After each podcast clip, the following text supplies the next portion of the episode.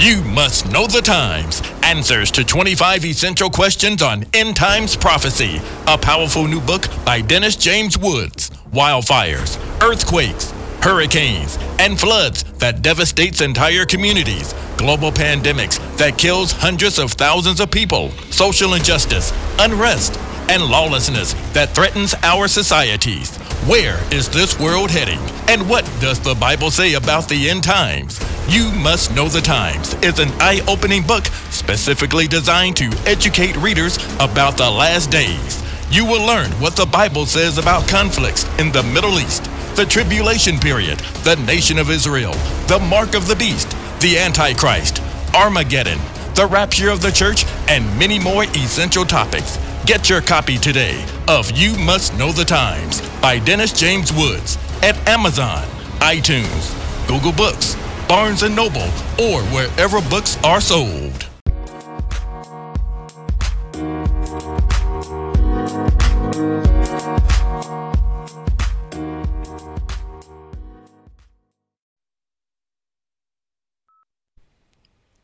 He that have an ear, let them hear what the Spirit says to the churches. Hello, everyone. This is Dr. Dennis James Woods. Revelation 1 3 says, Blessed is he that readeth, and they that hear the words of this prophecy, and keep those things which are written therein, for the time is at hand.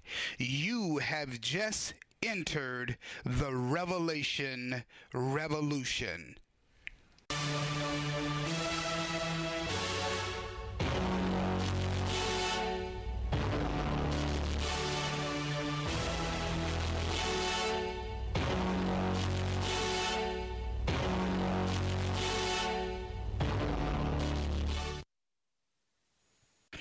Hello, everyone out there.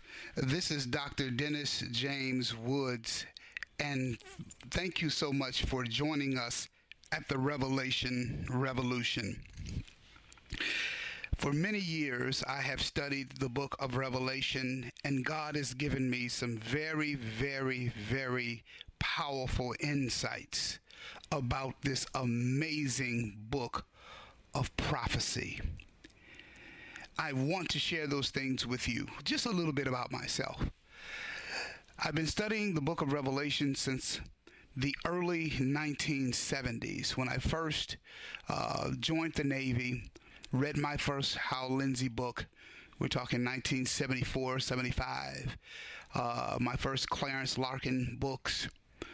And I became very interested in end time prophecy. At the time, being in the service, Uh, sailing around the Pacific Ocean and the Indian Ocean near the Middle East, Persian Gulf, and all that region, biblical prophecy just became alive to me. As I watched the fulfillment, began to read a lot of the literature and the things that were going on on the earth, I just was really drawn into a study of Revelation. But one of the things that I noticed over the years is that there were many, many established theologies or systems of interpretation of Revelation. And uh, some like the historical interpretation, the allegorical interpretation, uh, the preterist uh, view, and the partial preterist view the dispensationalist or the futuristic view. Uh, there are many of them.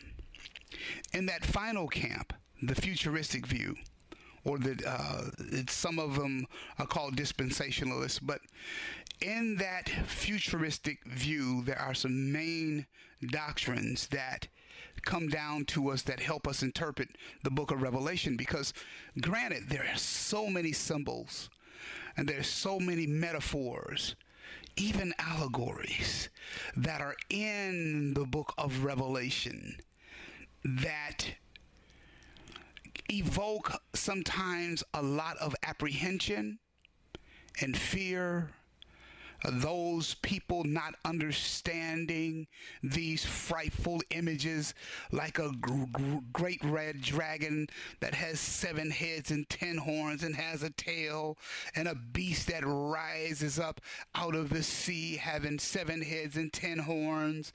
It had a uh, like a leopard, a bear, and a lion, and ten horns, and there's false prophets, there's great whores drinking uh, vials of blood, and just these things that evoke so much. Oh my God, what is this stuff? And so, down through the centuries, there have, again, there have been many interpretations of the book of the Revelation. And as a matter of fact, uh, when the Bible was being completed or canonized, uh, the 66 books that were uh, finally voted on at Carthage in 397.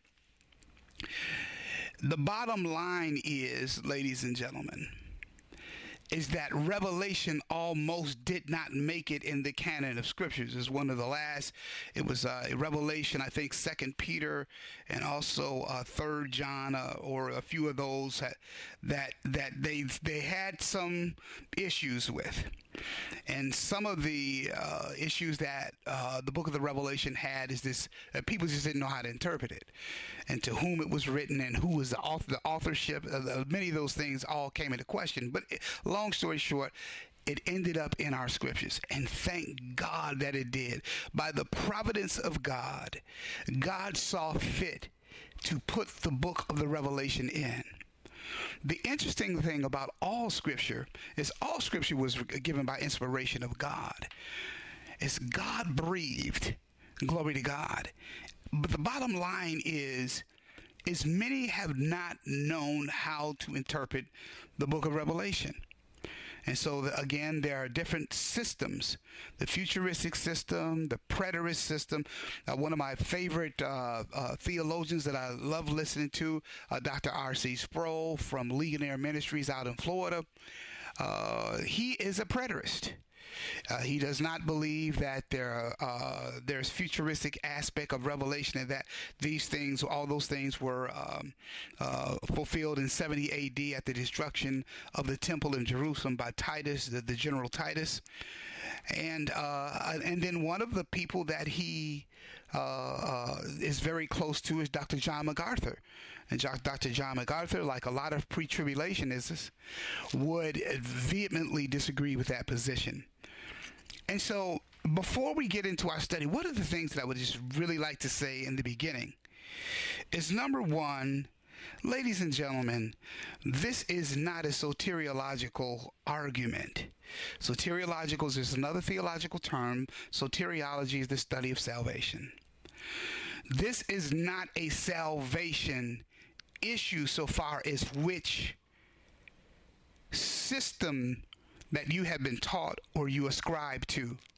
Oh, glory to God. There are many of you that are going to be listening to this podcast who, who are not settled on this at all because you don't read the book of the Revelation. And we're going to get to why a lot of people don't even read the book of Revelation.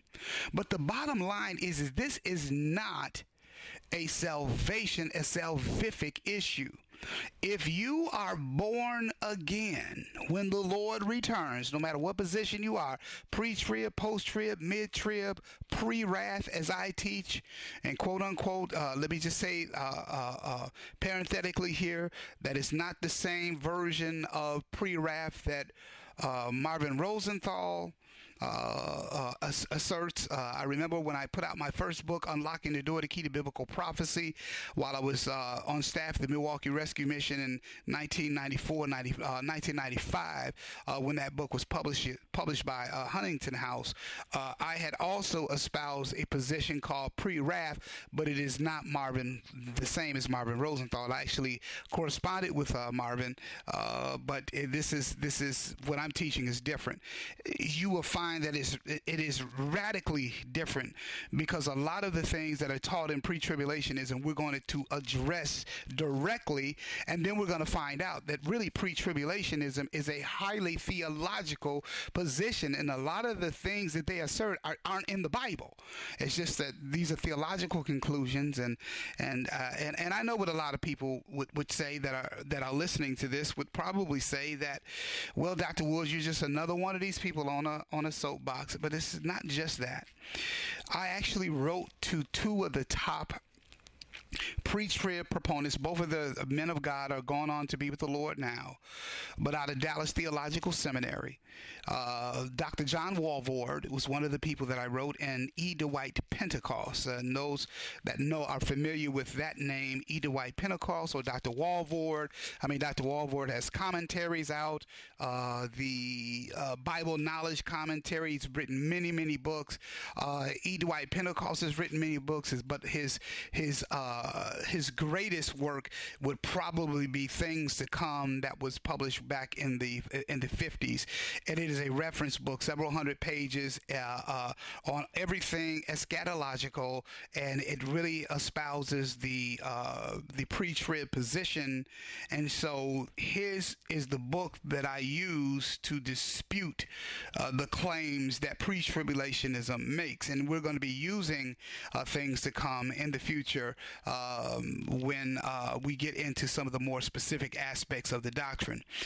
But also, um, uh, while I was on staff at the Milwaukee Rescue Mission, I also had the opportunity uh, to take a break from my duties at the uh, Rescue Mission and take a Revelation class taught by uh, Donald Carson, uh, D.A. Carson. those of that, that, that, name may be very f- familiar to you. Uh, he uh, is the uh, the uh, author uh, and the editor of one of the one of the great commentary series. Actually, he's been to several of them, but the Pillar commentary series. he wrote the Gospel according to John, and also in the Expositor's Bible Commentary. He is responsible for Matthew. Uh, if you have the Zondervan NIV Study Bible, D.A. Carson is the one, the editor of that. His award winning book, The Gagging of God, which is just an apologetic treasure trove uh, and many, many other great works. Well, I decided to take a Revelation course with Dr. Carson uh, because specifically to test out my theories that I actually had in my espoused in my first book, which is Unlocking the Door to Key to Biblical Prophecy. So I ended up writing a paper uh, uh in that class uh, disputing some of the positions that Dr. Walvoord and Dr. Pentecost uh, espoused in his book things to come uh, because uh, Dr. Walvoord is quoted uh, in that book as well. Uh, but the bottom line is, and I never will forget uh, the staff at the Milwaukee Rescue Mission. They basically laughed at me and said, "Yeah, yeah, see what see see what kind of grade you get." glory to God, and I, will never forget that because when I wrote my paper uh, and gave it to Dr. Carson and showing some of the fallacies and some of the weaknesses of pre-tribulationism, uh, I got an A minus on that paper. And uh, uh, to get an A minus from one of the top New Testament theologians in the world right now, uh, uh, this. Um, contradicting, not contradicting, but showing weaknesses in the positions that the people like Dr. Walvoord and Dr. Pentecost put in all of their reference work, which Dallas Theological Seminary, founded by Lewis Sperry Chafer, uh, w- were known to be the dispensationalist camp. I mean, these guys were at the top of the heap. Uh, those of you that may not know these names just may not understand the significance of the impact they've actually had on dispensational eschatology. And so uh, it was very, it was a real honor to have uh, had the uh, another theologian uh, think enough of my work in my position uh, that I was actually given an A minus. I don't know what it what, what's up with those A minuses. I don't know these professors like giving those A minuses out, but uh, and I also got an A A minus in the class overall and on that paper as well. And so so I say that to say that I'm not just some person out here that has something to say excuse me and they think that because they read a few books or something like that, and uh, you know now they they know something. It, it's not like that, ladies and gentlemen. The reason why I am doing this series is because most Christians, most Protestant Christians, I would say the vast majority of them, that have been taught anything about the rapture theories or the end end of times or the end times or eschatology, whatever word you want to use for it, the last days, whatever, is that the church will not be here when all of this stuff is going down.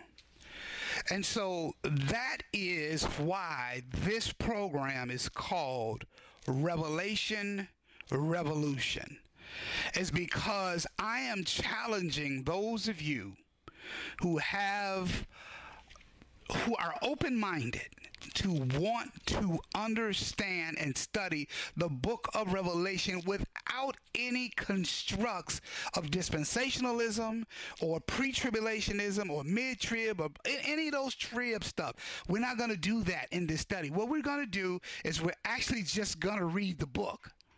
We're going to read the book and see what the book says. We're going to let the book speak to us because the book has the Word of God in it.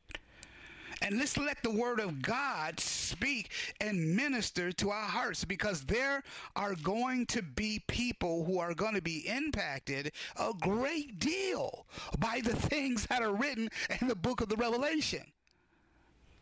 Now, some of us have been taught, like I said, that this doesn't apply to the church. And basically, basically, this is the reason for this is is the people that teach pre-trib say after chapters 2 and 3 of Revelation, which are the letters to the seven churches, the addresses to the ch- seven churches, that after the third chapter, the word church is not mentioned again. So that's evidence. Now, they don't base their whole doctrine on that.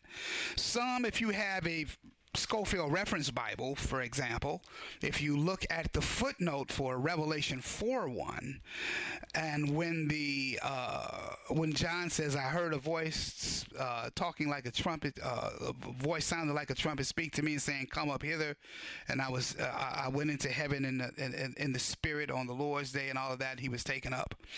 And so, ladies and gentlemen, the footnote in the Scofield Reference Bible, at least the one that I have, says that this seems to be the fulfillment of the rapture because the church isn't mentioned and so pre-tribulationism they do a lot of song and dance around that. Some are less dogmatic people like john macarthur less dogmatic about insisting that john being caught up into heaven at the after the letters of the churches were completed as a being symbolic for the church being raptured. Is just it's just pushing it way way beyond. You know that's really eisegetical Eisegetical just simply means reading into the text what is not there. Exegetical, exegetical meaning uh, extract out of the text what is there, what was intended by the author. And so the bottom line is we will find that there are a lot of theological propositions put forth by tri- pre-tribulationism that has people under the mindset that if the church is not here after the third chapter of Revelation and isn't even mentioned again to chapter 19, then they say the book of Revelation really doesn't apply to Christians. It's, it's, it's, it's not, it's, it's, it doesn't apply to us. The church is not mentioned, the church is not here, and all of that. But, ladies and gentlemen, that is the position that they take. It's not that that's what the Bible says. And I want to be very clear about that. I want to be very clear about that. There's difference from having a theological conclusion and a difference between something being explicit in the scriptures. Of course, that's not explicit. Uh, that's a theological position, and that was one of the things that I talked to Dr. Walvoord and Dr. Pentecost about. Uh, and, and many people that uh, have another position other than pre-tribulationism, they would also have uh, some issues with that uh, interpretation. And so the bottom line is many people don't read the book of Revelation. One of the reasons is mysterious, scary, too many symbols. I don't understand it. It doesn't make sense. You know, it's like looking at something through a kaleidoscope. There's is is shifting and changing and different scenes here and scenes there, and it's hard. Okay, granted. And then others say, well, the reason why I don't read it is because I'm just waiting on the rapture and it doesn't apply to us anyway. So, therefore, we're not going to read the book of Revelation. And because people don't read it, people don't know what's in it, people don't know what God's plan was for the people that are going to be living during that time, they're not up on that. They're just simply, oh, I'm waiting on the rapture, and that's all there is to it. But the interesting thing I would like to say is uh, when you take that position, are you really doing damage to the whole purpose and the reason of why God gave the book of the Revelation in the first place. In other words, did God give revelation so that theologians with THD and DD behind their names, glory to God, did He write the book of Revelation so theologians who writing books and teachings in seminaries could tell us, oh, this doesn't apply to the church? Is, I mean, is, is, is this the reason why the almighty, omnipotent, omniscient God gave the book of Revelation, ensured that it was canonized, glory to God, ensured that it made it into the Bible, ensured that the only Bible, the only book of the New Testament designated prophecy is the book of Revelation. For some people who put on their pants and uh, uh, uh, live and die, and just like we do, fallible human beings, to come and say God's word doesn't apply to the church. I don't, I, ladies and gentlemen, would challenge any human being to ever step in that office and make that type of determination. And one of the reasons why I say that is is what it says in Revelation chapter 1 verse number 3. Listen to this. Blessed is he that readeth and they that hear the words of this prophecy and keep those things which are written therein. For the time is at hand. Listen to this, ladies and gentlemen. A blessing for those who read this book and keep those words that are written therein. It is obvious that God wanted to make a point here that this book, the only book that open, uh, the only book out of the 66 that opens up like this, that has a blessing for those who even read this. How is it that through our own doctrines we have relegated revelation to just simply informational. Don't apply to us. Oh, no, God, you really could have stuck something else in there between uh, chapter 4 and uh, uh, between from chapter 4 to chapter 18 you could put something else in there. It doesn't apply to the church or you or revelation. Could just be uh, uh, uh, just a few chapters you know, at, at the end of the letters to the seven churches, then we could just skip right over to the Lord returning and Revelation 19 with all of his saints, glory to God, and just All that other stuff in the middle, don't need to know it. Doesn't apply to us. The problem with that train of thought is is scriptures like this one. Let's turn to Revelation chapter 13. And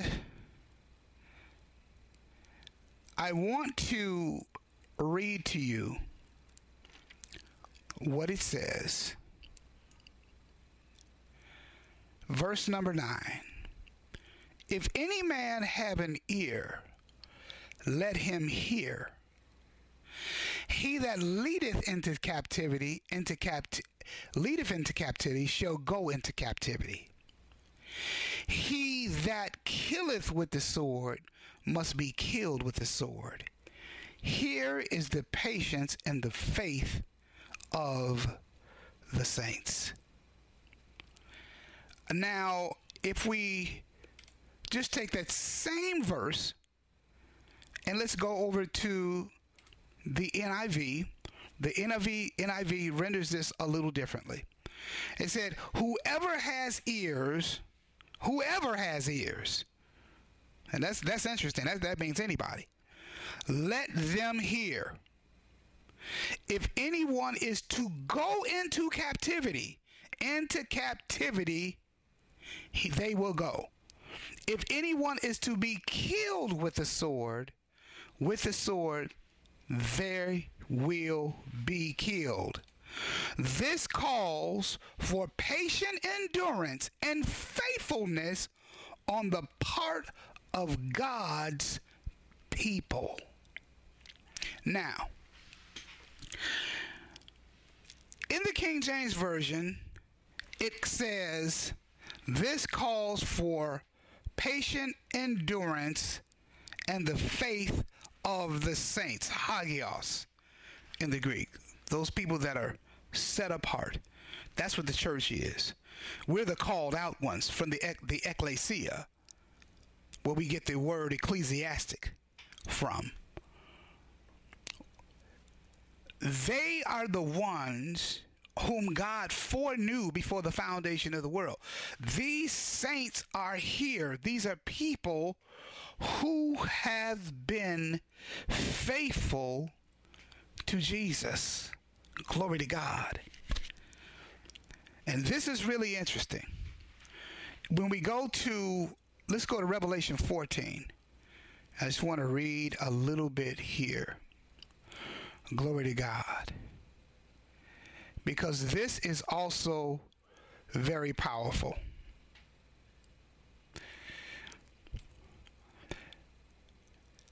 At verse number 11, now let's go back to verse number 9. He says, And the third angel followed them, saying with a loud voice, If any man worship the beast and his image, and receive his mark in his forehead or in his hand, the same shall drink the wine of the wrath of God, which is poured out without mixture into the cup of his indignation. Footnote we find the execution of this in Revelation 16, but let me keep reading. And he shall be tormented with fire and brimstone in the presence of holy angels and in the presence of the Lamb. And the smoke of their torment ascendeth up forever and ever and they have no rest day or night, who worship the beast and his image, and whosoever receive the mark of his name. Here is the patience of the saints. Here are they that keep the commandments of God and the faith of Jesus. Verse number 13. And I heard a voice from heaven saying unto me, right. Blessed are the dead which die in the Lord from henceforth. Yea, saith the Spirit, that they may rest from their labors and their works do follow them. Now, let me go back and read the same in the NIV. Glory to God. This is good stuff, ladies and gentlemen. I just want you to just hang in there with me. From the NIV, the same passage. A third angel followed him and said with a loud voice, If any man worships the beast, and its image and receives its mark on their forehead or in their hand or on their hand they too will drink the wine of God's fury which has been poured full strength into the cup of his wrath they will be tormented with burning sulfur and the presence of holy angels and the Lamb. And the smoke of their torment will rise forever and ever, and there will be no rest day or night for those who worship the beast and his image, or for anyone who receives the mark of its name. Verse number 12. Listen to what it says very carefully. This calls for patient endurance on the part of the people of God who keep his commandments and remain faithful to Jesus. Then, glory to God, and remain faithful to Jesus. Let me I lost my place here. Let me let me let me get it back here. Sorry for that. Verse number 12. Let me read that again. This calls for patient endurance on the part of God's of the people of God who keep his commandments and remain faithful to Jesus. Then I heard a voice from heaven saying, Write this Blessed are the dead who die in the Lord from now on. Yes, says the Spirit, for they will rest from their labor, for their deeds will follow them. Now, ladies and gentlemen, from these two passages, in both in Revelation 13 and Revelation 14, here these passages are talking about verse number 12 let me read it again this calls for patient endurance on the part of the people of god who keep his commandments and remain faithful to Jesus. Ladies and gentlemen, these are Christians. This isn't Muslims. This isn't Buddhists. This isn't Shintos. This, this is not Hindus. These are Christians who, at this point in history, futuristic history, I say futuristic history because Revelation, we read it like a history book, even though it hasn't happened yet, because God is already in the future and can give John these revelations. He, John wasn't looking at a crystal ball predicting anything, he was actually seeing, glory to God, these things. That's how powerful God is. He's already in tomorrow. He's already in all of that. He's in the eternal now. There is no past or future with God. Those are designations of time that mortal beings that we use to measure because we only have a certain amount of time therefore we have to measure it in a time and space continuum. But in eternity time has no relevance. Glory to god. But here you have God writing and saying to the Christians at that time, this is some of the stuff you're going to have to endure. You're going to have to endure being persecuted, martyred, locked up all the whole nine yards. But of course, that's no different than the first, second, and third century Christian. It's no different than people of God have always been persecuted, have always been persecuted, dying for the faith. This is nothing new. Our history is full of people remaining faithful to God under odds, even the pain of death. Always has been. Read the book of Hebrews, chapter 11. It's full uh, in, in, the uh, in the uh, pantheon of faith, the Hall of Fame of faith. Glory God. It mentions how people were cut in half, run through with the sword, torn to pieces by wild beasts. And the Bible says the world was not worthy of these people. So, here in the book of Revelation, we have a message to a people of a group that's going to be living and on the earth at this time that God calls being faithful, people who are faithful to Jesus and are faithful to the Word of God under the threat of death. My question is without the Holy Spirit, how is it that you can go through that if you're not really converted and born again? And this is why in Revelation 14 we have this Holy Spirit who speaks very little. In the book of Revelation, we find him saying, Yes, saith the Spirit. Their works do follow them they will be comforted. Now, here you have the comforter guaranteeing their comfort.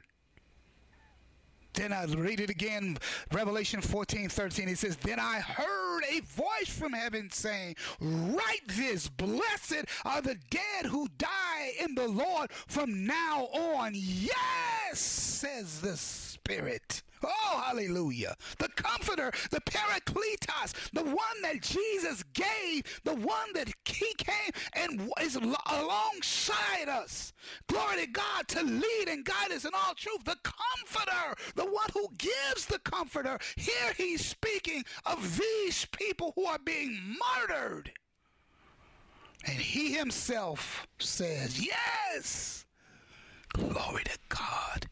They will rest from their labor for their deeds do follow them. In other words, they said, Be faithful unto death, and I will give you the crown of life. He said, These are those who love not their life unto the death. Oh, glory to God. The problem that we have that is before us is that pre trib says these are not Christians because the church is already gone. This is another group they had to create and call them the tribulation saints. And the reason why they had to come up with that designation because it is clear there are believers that the Bible basically calls Christians people that remain faithful to Jesus, keep the word of God and his commandments, whom the Holy Spirit guaranteed guaranteed that re- they will receive their reward. But because these Christians are there, pre trib says, well, that's not the church. The, the, the church was gone. The Revelation, at the end of the Revelation chapter 3, the, the word church is not found in Revelation. So, so these can't be Christians. These are them other folk. Ladies and gentlemen, the book of Revelation makes no such distinction. These are Christians. The last generation of church saints before the rapture. This is why I want to talk to you.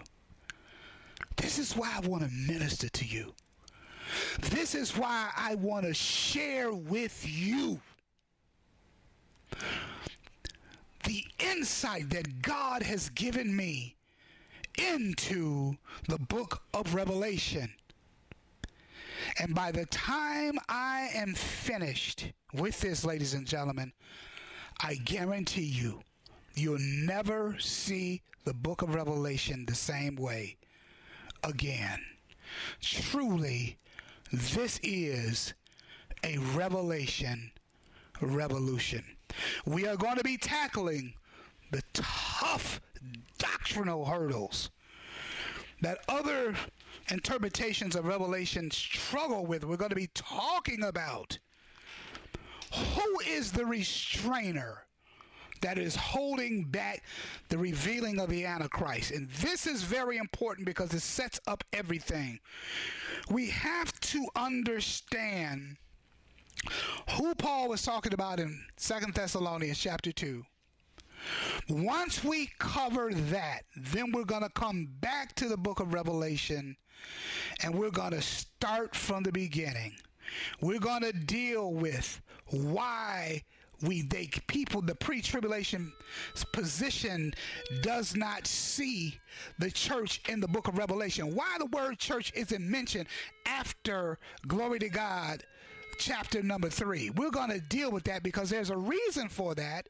Glory to God. And it's, and it's not really any heavy theological reason. It's a very simple reason of why you see it like that.